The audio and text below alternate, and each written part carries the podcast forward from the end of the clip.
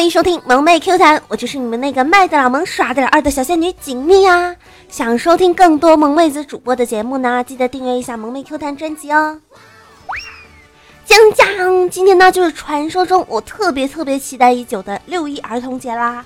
就是那些天天说自己是本宝宝啊、十六岁、十八岁的小哥哥小姐姐们，你们可以行动了呀，因为我的节日就要到了呀！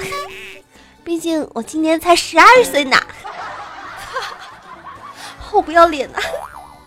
其实有的时候呢，我真的特别怀念我小的时候，因为呢，小的时候啊，我一披上床单，我就是小公举了呀。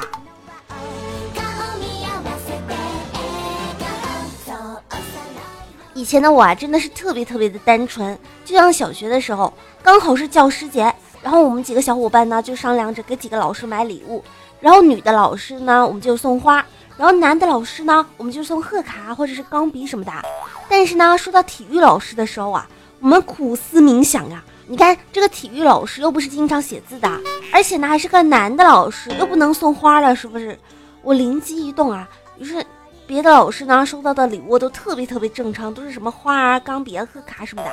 只有体育老师，我们特别关心他，然后给了他一大堆的感冒药啊、胃药啊、金嗓子啊。因为呢，我们在商量的时候啊，我就说了一句：“哎呀，别的老师总是说体育老师身体不好，生病了，这堂体育课就由我们来补课吧。”然后我们就没有体育课上了。所以说，我们要给体育老师多准备好多好多药，那以后我们就能上体育课呀。所以说，小时候我就真的是这么机智的呀。体育老师，说真的，真的不能怪我。毕竟我都是为了你身体着想嘛，是不是？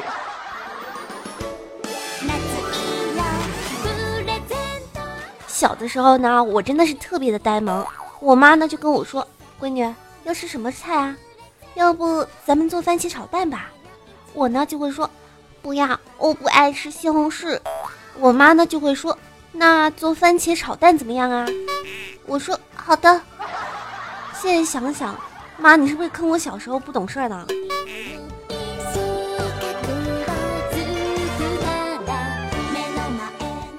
其实呢，我一直感觉啊，就是我妈从我小的时候啊，就一直在坑我。以前呢，上学的时候啊，暑假呢，我就会去做兼职，就是那种超市帮忙的那种，就是帮忙收银啊，接待一下就是前台什么的。然后呢，有一天啊，刚好下午接班的小姐姐呢就请了假，经理呢就让我上一整天的班。我纠结了半天，都不知道中午吃什么好呢。于是呢，我就买了方便面吃。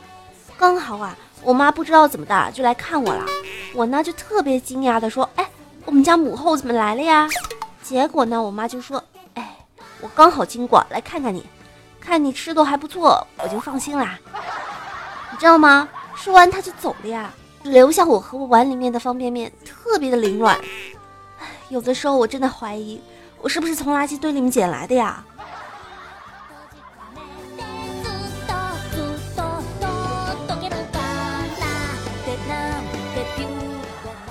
当然啦，就是可能还是有点家族遗传呐。就是我随我妈，偶尔呢就会毒舌一下。还记得那个时候还比较小，就不知道哪里啊抓来的好多那些小虫子玩，然后就放在我妈的那个首饰盒里面，把我妈给吓坏了呀。我妈呢就恨恨地说：“哎呀，这个小丫头随谁呢？怎么胆子这么大呢？”我呢就说：“我随我爸呀，你看他连你都敢娶，自然胆子也大了呀。”我现在想了一想，嗯，我可能应该是亲生的呀。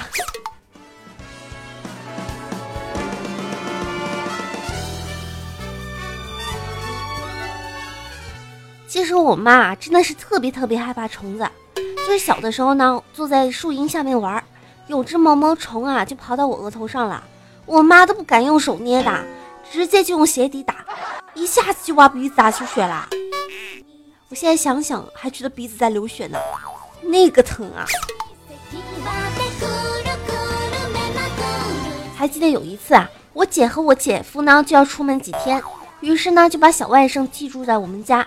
小外甥啊就跟我爸和我妈睡，等到睡得半夜正香的时候呢，爸妈就抱着小外甥过来说，房间的空调实在是太冷了，然后呢就怕我小外甥感冒，说咱们换一下吧。就是我睡我爸妈的房间，我爸妈呢就是我的房间。于是呢，我就跟我爸妈换了房间睡。我刚躺上床上，然后呢，就发现，哎妈，真冷啊，还湿漉漉的冷呢。刚打开灯一看啊，原来是小外甥尿床了呀。我急忙啊就想回我自己房间，结果发现我房门锁了呀，真的是好心塞呀，你知道吗？结果我只能在沙发上睡一晚上了。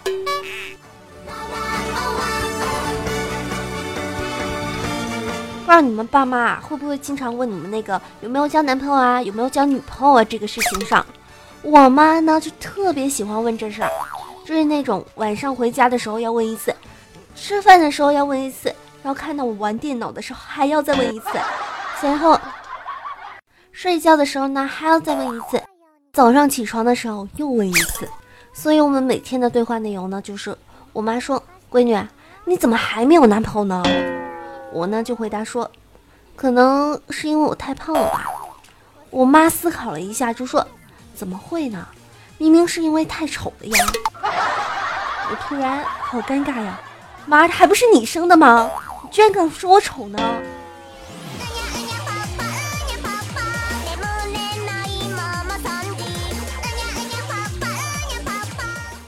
以前小的时候呢，就家里养了一条狗，在狗狗渐渐老去的时候呢。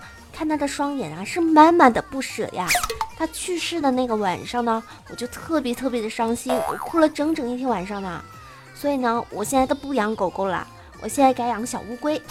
这样子的话呢，等到我不在的时候啊，小乌龟还活着呢。我要把悲伤留给王八呀。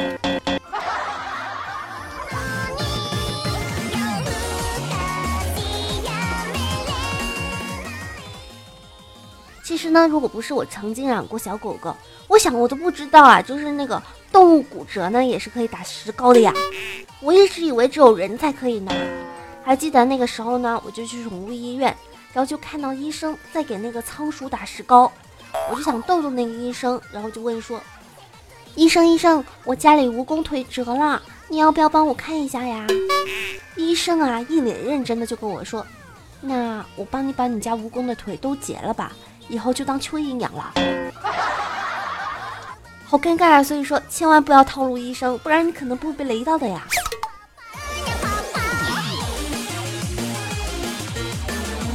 好啦，接下来呢，就听一听上期小伙伴给我的评论留言吧。桃花妖说，一朋友是幼师，带着小班的，为了庆祝六一儿童节呢，就排练了一个月。